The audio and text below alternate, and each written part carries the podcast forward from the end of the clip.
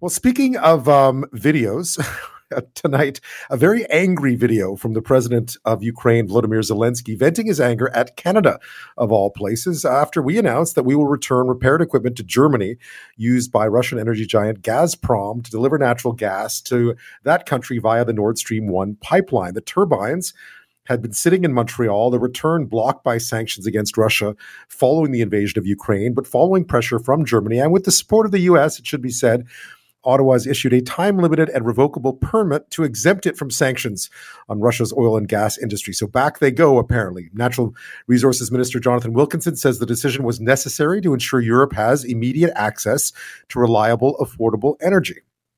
Canada's Natural Resources Minister said it would grant a time limited permit to allow the return of the repaired turbines to Germany. Jonathan Wilkinson said the delivery was necessary to support Europe's transition away from Russian oil and gas and to protect Germany from any potential cutoffs. But the Ukrainian Canadian Congress accused Ottawa of falling for Russian threats. Some Conservative MPs also blasted the decision for undermining the sanctions Canada has imposed on Russia over its invasion of Ukraine. Stephanie Taylor, The Canadian Press, Ottawa. Since then, uh, Ukraine, the Foreign Affairs Foreign Affairs Office there, has called our ambassador in in Kiev for an explanation.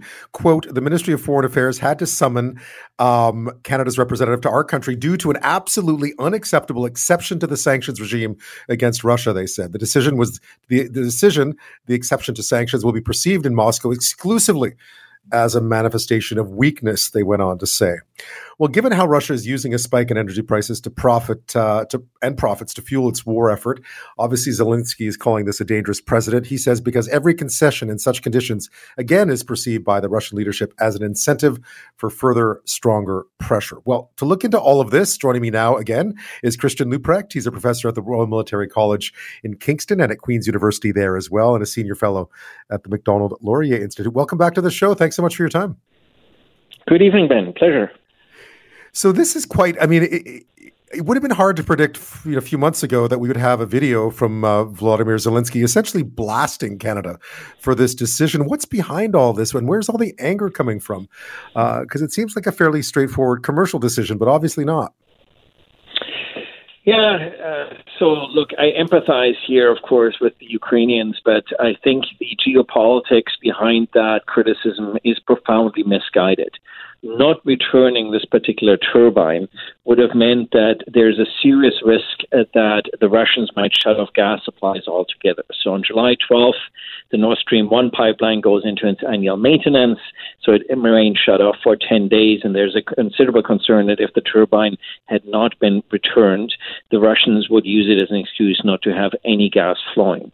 The result of that would be is uh, that it would stoke a profound economic and political crisis, not just in Germany, but across the European Union. And Germany being the largest and most important continental anchor country, not just for Canada, but in terms of the continental Europe, in terms of the relationship with Ukraine and defense of Ukraine. Um, anything that causes uh, instability, economic, political, otherwise, within Germany or in the European Union uh, cannot possibly be in the interest of either Canada uh, or of Ukraine. And so I think ultimately here, uh, this was, um, I think this, this is a, a decision that was uh, the right decision to make and the right political compromise for the Canadian government to make because the Canadian government worded its uh, sanctions uh, policy in this particular regard in a somewhat unfortunate manner because returning the turbine to Germany means that the turbine does not actually fall under the European Union sanctions regime with Russia. So it is actually under the European Union sanctions regime legitimate for Germany to return that turbine uh, to Russia. So I find sort of some of the criticisms rather uh, myopic and ill formed in terms of the broader grand strategy, which ultimately has to be to uh, contain and hopefully defeat Russia in its invasion. Because we just happened to be fixing it here, right? It didn't belong to Canada as such. It was. It's still. It's still theirs to do with as they please. I would assume. Yeah, so I mean, there are obviously serious potential repercussions for foreign direct investment in Canada if foreign partners could no longer count on their uh, contractual obligations in terms of their relationships to have equipment sent to Canada. Um, and I find it somewhat ironic that it took the Canadian government weeks to issue this time limited export permit for this one particular turbine, and as a result, effectively um, at the cost of taking uh, Germany and the European Union quasi hostage in the shuffle over uh, Russian gas deliveries, while at the same time the Canadian government makes all sorts of performative announcements about imposing sanctions on Russian assets in Canada but it doesn't actually have the legislation or the enforcement capacity to make good on those sanctions. And we know this because, of course, in British Columbia, the Cullen Commission on Money Laundering in British Columbia that reported last month laid bare just how unprepared and vulnerable the Canadian system is uh, to global financial crime. And we know that there are substantial Russian assets, for instance, in the Toronto real estate market. So I find it uh, somewhat duplicitous that the Canadian government would decide to take its most important continental ally quasi hostage over this turbine while itself is not prepared to actually pass the legislation and stand up the intelligence and enforcement mechanisms that actually could make good uh, on the sanctions that it claims to impose but has no ability to actually enforce. Um, Volodymyr Zelensky knows what's going on here. He knows that Germany's not ready to move itself off Russian gas just yet. That there are certainly seem to be uh, concerted efforts to move away from Russian energy, but they're not there. So, what do you, what diplomatic game do you think Ukraine is playing here? Because to blast an ally, certainly a supporting ally, uh, so so vocally, uh, there must be something going on behind the scenes here. There must be more to this than just a turbine. Yeah, it, there definitely is. So this has long been a difficult relationship, in particular also personally, between President Zelensky uh, and the German Chancellor Olaf Scholz.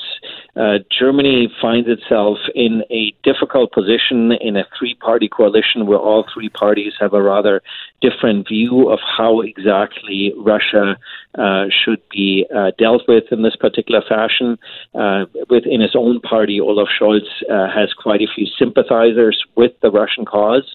So he has considerable challenge uh, within his own ranks trying to keep his people together. And that also explains why Germany has been uh, somewhat tepid in its own announcements about providing military assistance, in particular uh, to Ukraine, even though, like Canada, Germany has uh, ample high technology that it could be delivering, but it has been rather slow out of the starting blocks. And then there have been uh, unfortunate missteps on both sides in terms of uh, visits, in particular by the chancellor to uh, to Kiev, where essentially Zelensky uninvited the German chancellor. So certainly, there's, I think, a sense, uh, at least by President Zelensky, uh, that Olaf Scholz has not been a good Boy Scout. At the same time, I think uh, there is a bit of an underappreciation, perhaps, in Kiev of the challenges of domestic politics within Germany, and then Germany, of course, also as, a, as perhaps the key broker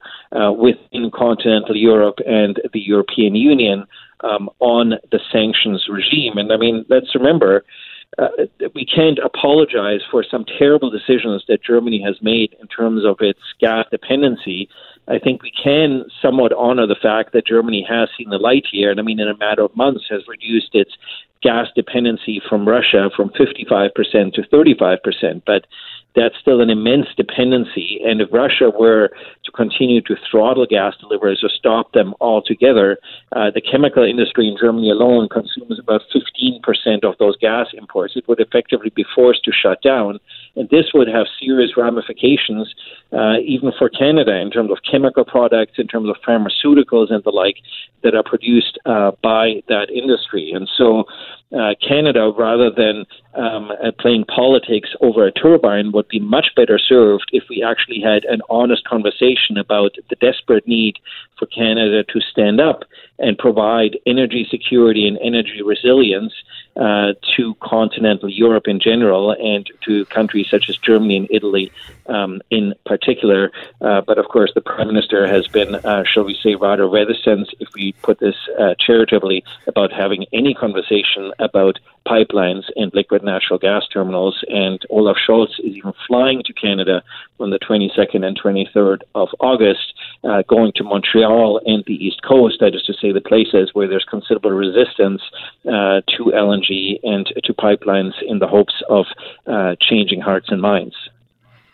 It's certainly become a, become a hot topic uh, all of a sudden, thanks to a turbine. Christian Leuprecht is my guest this half hour. He's a professor at the Royal Military College at Queen's University in Kingston. When we come back, we'll talk a bit more just about what the damage could be to Canada's reputation here, because of course, you know, Vladimir Zelensky uh, attracts a huge audience. The criticisms within Canada from the uh, Ukrainian Canadian Congress have been quite vociferous as well. So we'll see what kind of uh, long term damage this might do to Canada's reputation in this war effort in Ukraine after this.